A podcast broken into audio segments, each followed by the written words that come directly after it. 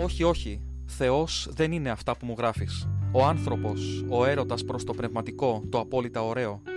Ο Θεός είναι κάτι βαθύτερο που τα περιέχει όλα αυτά και τα αντίθετά τους. Και μάλιστα που μισεί όλα τούτα και τα παρατάει πίσω του. Για τις απλοϊκές, αγαθές ψυχές που παραπομείνανε στο δρόμο. Και αν πούμε ο, Θενό, ο Θεός είναι ένας άνεμος, ερωτικός που συντρίβει τα κορμιά για να περάσει και σκεφτούμε πως πάντα μέσα στο αίμα και στα δάκρυα, καταστρέφοντας τα άτομα δουλεύει ο έρωτας, τότε λίγο περισσότερο πλησιάζουμε το φοβερό του πρόσωπο.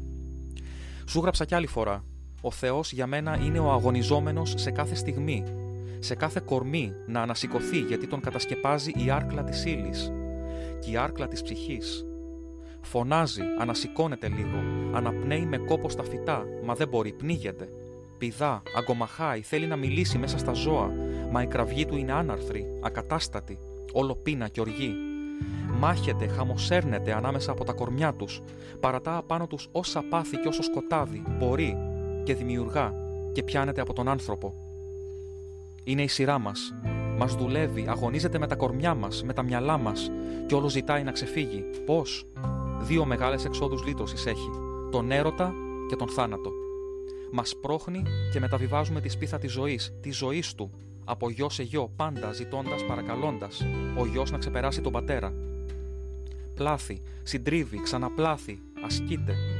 Δεν δουλεύουμε για το άτομό μας, μήτε για την ανθρωπότητα, όπως λένε οι κοινωνιολόγοι και οι φιλόσοφοι. Δουλεύουμε για κάποιον άλλον που είναι μέσα μας και παντού και ανηφορίζει και δεν σπλαχνίζεται και δεν νοιάζεται για ζώα και ανθρώπους, μήτε για ιδέες και αισθήματα.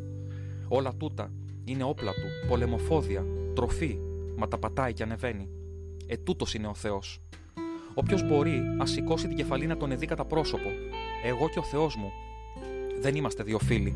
Δεν είναι αυτός πατέρας και εγώ γιος. Δεν είναι αυτός αφέντης και εγώ δούλος. Τραχιά είναι η αγάπη μας. Καθόμαστε στο ίδιο τραπέζι.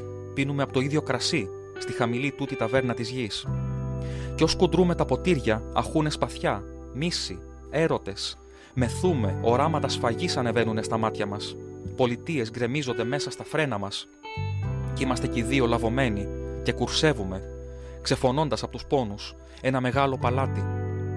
Και κάποτε πάλι καβαλάριδες, σαν δύο υπότες, οδεύουμε στο λιοπύρι ή κάτω από σιγανή βροχή και κουβεντιάζουμε χλωμοί, πεινασμένοι, κρυώνουμε και σφίγγουμε τα χείλια, ανένδοτοι. Αρχηγέ, σύντροφε, και εκείνος στρέφει κατά με το πρόσωπό του και φρίζω αντικρίζοντας την αγωνία του και τη χλωμάδα. Έτσι πηγαίνουμε. Έτσι προχωρούμε, χωρίς αμοιβή, χωρίς ανάπαυση, χωρίς βεβαιότητα, εγώ και ο Θεός μου. Όποιος μπορεί, καλώ να ορίσει. Σου γράφω πάλι έτσι βιαστικά για τον αγώνα μας, πρόσεχε. Απόφευγε όταν θες να συλλάβεις στο πρόσωπο του Θεού μας ό,τι έμαθες για το Θεό των Χριστιανών. Ο Θεός μας δεν είναι πανάγαθος. Δεν είναι παντοδύναμος. Δεν είναι πανωραίο.